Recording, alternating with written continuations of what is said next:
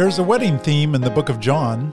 He introduces it early in his gospel, and it includes a complicated mix of Old Testament references and thematic suggestions. But why would John include a wedding theme? Because Jesus is getting married. All that and more in this week's episode.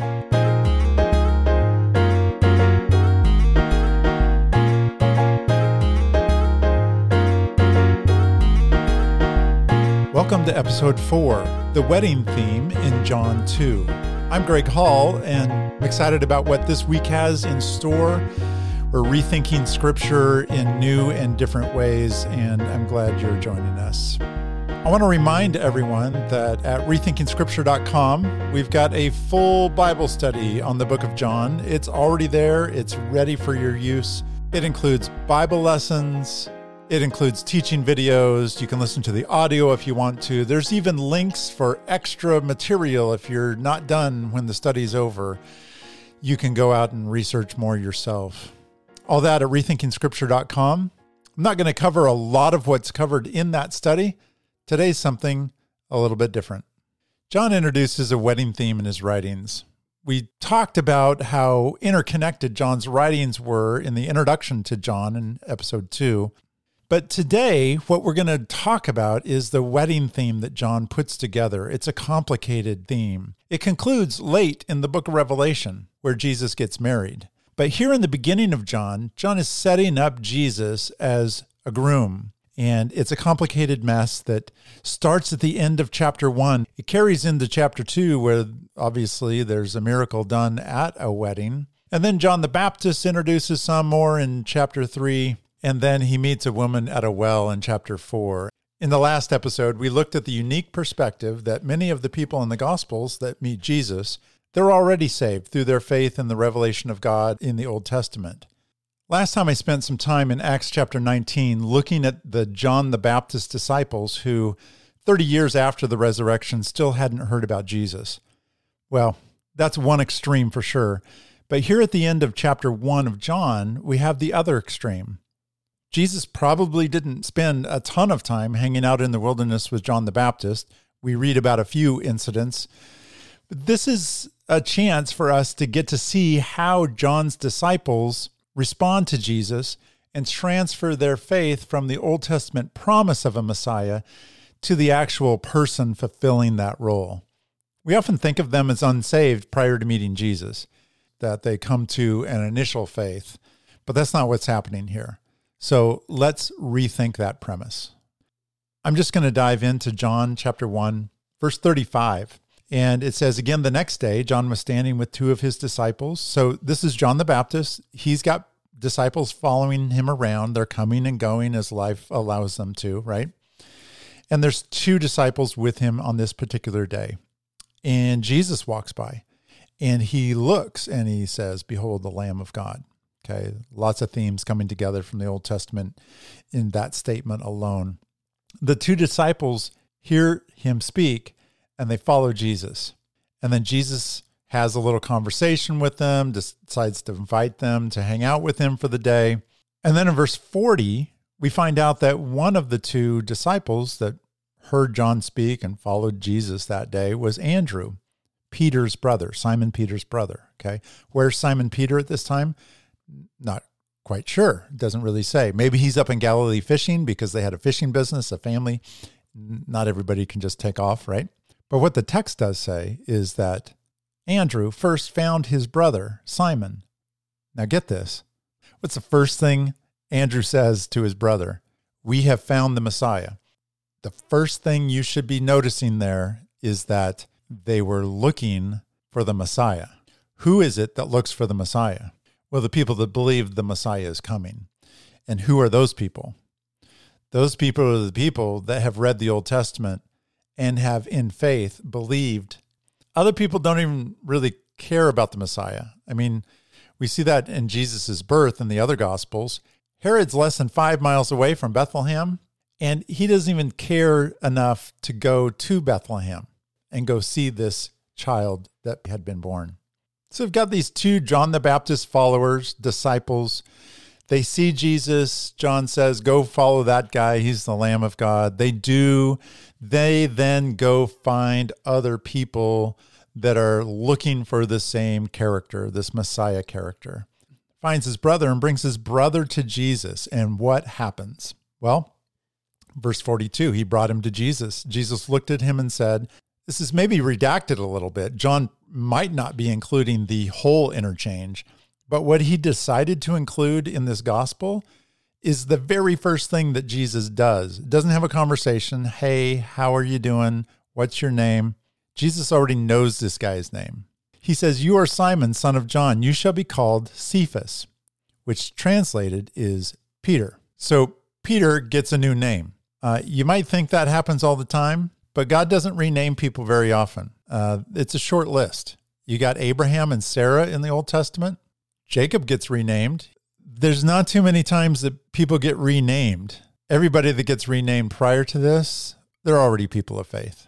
Simon is already a man of faith. He's expecting to see the Messiah. His brother says, We found him. He follows him.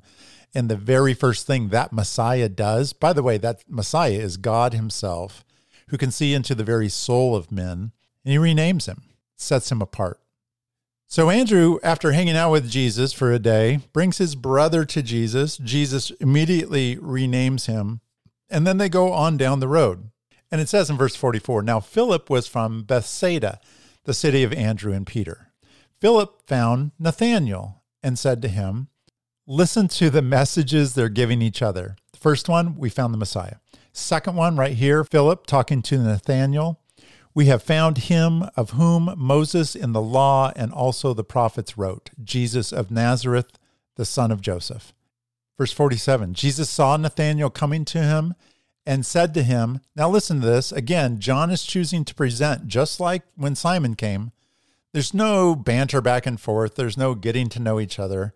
Here, Jesus sees Nathanael and immediately says, Behold, an Israelite indeed. What does that even mean? Well, a true Israelite is one that enters into the covenant of faith with the God of Israel. He's a true Israelite. And then there's a cryptic statement, and this is where our marriage wedding theme is introduced in the book of John. Behold, an Israelite indeed, in whom there is no deceit. It's a head nod, and it's a head nod to an Old Testament character. Jacob is renamed Israel in the Old Testament. Jacob is the first Israelite in that sense. And Jacob, if you know his story, he was a trickster. But here we have Nathanael, an Israelite, a true Israelite, in whom there is no deceit. In Jacob there was deceit, but here is a true Israelite, in whom there's no deceit. It's a head nod to the story of Jacob. Nathanael goes on to say, Rabbi, you're the Son of God, you are the King of Israel, a very quick recognition for who he is, a recognition that you would expect from somebody that's already a person of faith. And Jesus answered and said to him, and here's uh, there's a couple tricky things going on here. Verse 51, and he said to him, so Jesus is still talking to him, but when he talks to him, he's using plural use. Truly, truly, I say to you all, you all will see the heavens opened and the angels of God ascending and descending on the Son of Man. That's the second head nod to this Old Testament character of Jacob. And if you look at your cross references for the angels of God ascending and descending on the Son of Man at the end of verse 51, you're going to see a cross reference for Genesis 28 12 in the middle of the Jacob story of the Old Testament. In Genesis 28, he's on his way out of town and he stops. He has a dream about a ladder, and our English says ladder, it's probably more like a ziggurat. Genesis 28 12. And there was a ladder set on the earth with its top reaching to heaven, and behold, the angels of God were ascending and descending on it. And that's the reference to Jacob at the end of chapter 1 in the discussion that Jesus is having with Nathanael. Except there's a difference. In Jesus' statement, the angels of God are ascending and descending on the Son of Man, not a ladder. Jesus, in other words, becomes that thing that connects heaven and earth. He becomes the new Bethel. He is the new house of God here on earth. And you might be saying, I can see the head nods to Jacob, but we're at the end of chapter one, and you haven't shown me anything that's a wedding theme yet. That's because we don't know our Old Testament stories very well. We know individual stories, but we don't connect them very well because where's the next place that Jacob goes in the Jacob story after his dream or his vision at Bethel? If you go to chapter 29, what you find is Jacob goes to a foreign land. He meets a woman at a well. It's at high noon, and that is Rachel. He ends up marrying. The angels ascending and descending on a ladder vision that Jacob had is in the narrative where he finds a wife.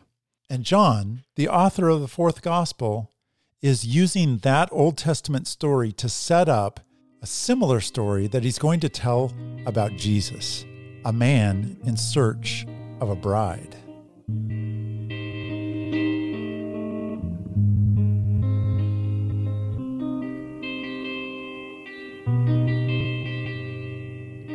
In John 4, Jesus will travel to a distant land. It's a theologically distant land. It's one where Jews don't travel at all. It's Samaria. And he too will meet a woman at a well. And it's going to be at noon.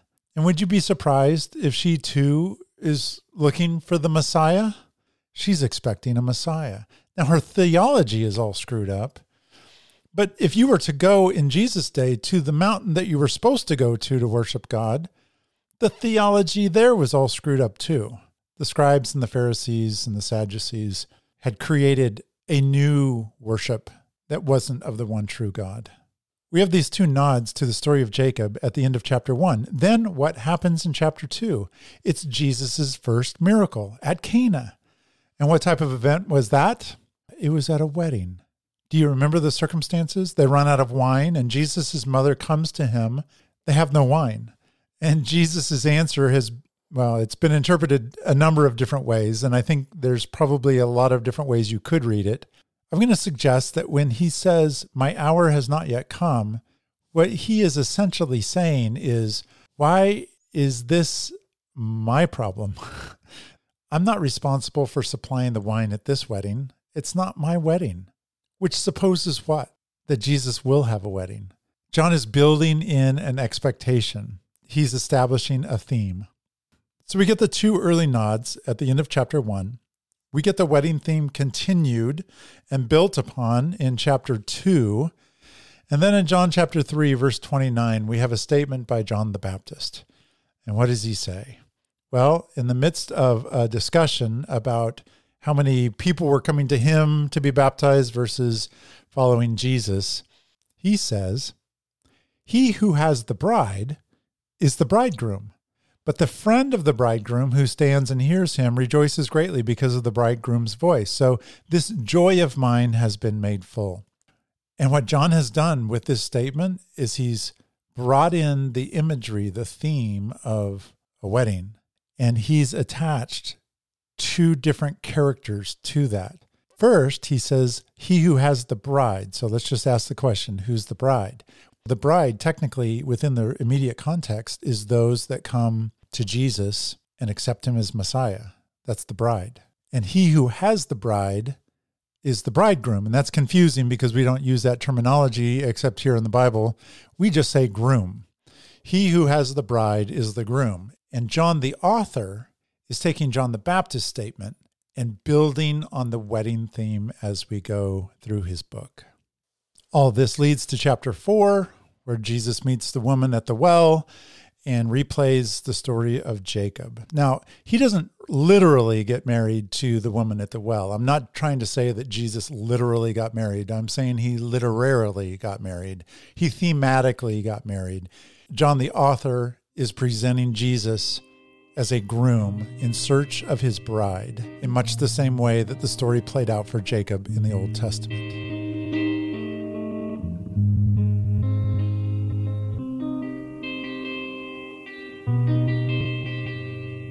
So, in John chapter 2, the wedding, let's just revisit that just to cover a little bit more ground. Weddings were multi day events in biblical times. We don't know how many days this particular one in chapter 2 lasted, but we should acknowledge that the story has been condensed. So, for instance, in John chapter 2, verse 3, when the wine ran out, we don't know if this was on the first day of the wedding or a subsequent day of the celebration. And then in verse 4, Jesus says, Woman, what does that have to do with us? That's the NASB way of translating that. And for the most part, you just need to know that it's a Hebrew idiom. So, what's an idiom? An idiom is something, the example I always give is it's raining cats and dogs. Okay. In our culture, that group of words has a particular meaning. And pretty much anybody in our culture is going to understand it if you say, oh, look outside, it's raining cats and dogs. But the literal words don't have anything to do with the actual meaning. If we were to do word searches and try and deduce what the idiom in our culture means, we're going to come up short because we're, we're going to have pictures of felines and my too many schnauzers uh, falling from the sky. And that's, that's not at all what that's about. And the first part of the statement that Jesus gives is a Hebrew idiom. And I think the NASB does a decent job of saying, what does that have to do with us? The fact that there's no more wine at this wedding, what does that have to do with us? And then he says, and my hour has not yet come. And John uses a lot of hour or time references later in his gospel. I'm just going to list off a few. In John 7, 2 through 30, there's a similar request made by Jesus' brothers to go up to a festival in full public view to fully show himself, and he references about his time is not yet come. In John 7, uh, 6 and 8, he literally says, My time has not yet come. In 730, he says, No man laid his hand on him because his hour had not yet come. The author does. In John 8:20, no one seized him because his hour had not yet come. In John 12:23, the hour has come for the Son of Man to be glorified. 12:27, shall I say, Father, save me from this hour, but for this purpose I came to this hour. John 13:1, Jesus knowing that his hour had come. John 13:31, John 16:32, John 17:1. So we see John using this idea of Jesus's hour or his time. And that's what the reference is back in chapter 2. My hour has not yet come. It's not time for me to go to my hour, which literally ends up being his crucifixion, his resurrection, his ascension to glory. Those events packaged together, beginning with his crucifixion, that is the beginning of his hour. You can also take that statement that Jesus makes and interpret it as this is not my wedding. The events that lead to my crucifixion, death, burial, resurrection, and glorification, that will be the beginning of my wedding. That's what Jesus is saying. But this is not my wedding, and I will have a wedding. It's at the end of Revelation that the wedding takes place, that the New Jerusalem comes out of heaven, a group of people pulled from the whorish Babylon and made ready as a bride for her husband.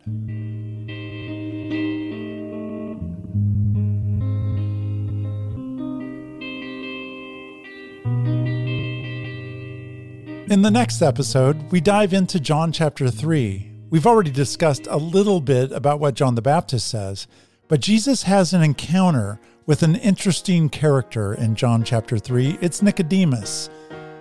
And would you be surprised if I said, he was a believer. All that and more on the next Rethinking Scripture podcast.